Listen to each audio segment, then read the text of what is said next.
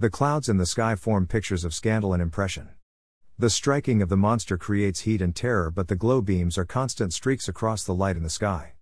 The rain begins to fall and washes over the memories of yesterday. Change is coming and the rise of the tide is now in bloom. The structure of nature takes place like a photograph while dancing naked under the full moon when all of the world's an empty palette, a new picture can be born.